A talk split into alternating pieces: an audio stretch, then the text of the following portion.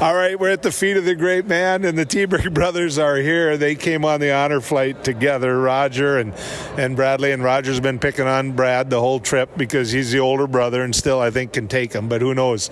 Uh, one's in the Air Force, and uh, Brad's in the Marines, so I, I ain't betting against the Marine. I'm just going to tell you, Roger. I'm more knowledgeable. Is he smarter? That's a matter of opinion. Uh, what do you think of the honor flight so far? I've had a great time.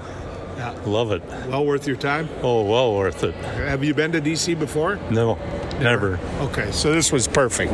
Get on and see it. How about you? Never been here in my life, and this has been awesome. What do you, what do you what sticks out the most? I mean, when you look back already, today's our last day. I mean, when you look at this, you say, "I'm going to remember that the most." I think the Tomb of the Unknown. okay. That is so moving, and is so cool. How about for you, Roger? What are you going to remember the most? I'd have to agree with that Okay. so far. Yep. The changing of the guard is Yeah. amazing. So the, the the crew here. I mean, the honor flight crew. Can you imagine anything more organized? I mean, these folks are pretty amazing. I am abs- I'm so impressed. I can't believe it. You know, these guys are incredible.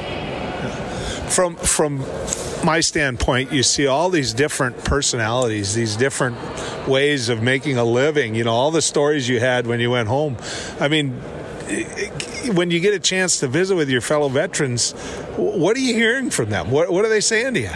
They're just having a great blast here. Well, I can tell you from my standpoint, so is the people that are working with you. Uh, you know, that are getting a chance to volunteer and be with you. Uh, now, one story. Come on, you old Marine. You got to give me one story. I learned not to say you were a Marine, right? Because it's once a Marine, always a Marine. But give me one good story. Come on. I don't. No, I want Bill Anderson to know on Friday that I interviewed a Marine. You know, so I'm scared to ask again. Never mind. I'm not, he's giving me that look, folks. Like, do you really want the story? I might tell you. So, uh, you know, you're going to head down to the Vietnam Memorial from here, Yeah, I, am sure we will. We'll- We got to go take a look. then go over to the to the Korean. Definitely. Okay. Well, guys, I'll tell you this: um, the people back home would want me to tell you, thanks for your service, thanks for what you did, and thanks for coming on KFGO. Thank you. Yep. And keep Thank your you very brother much. on the straight and narrow. That's not tough job.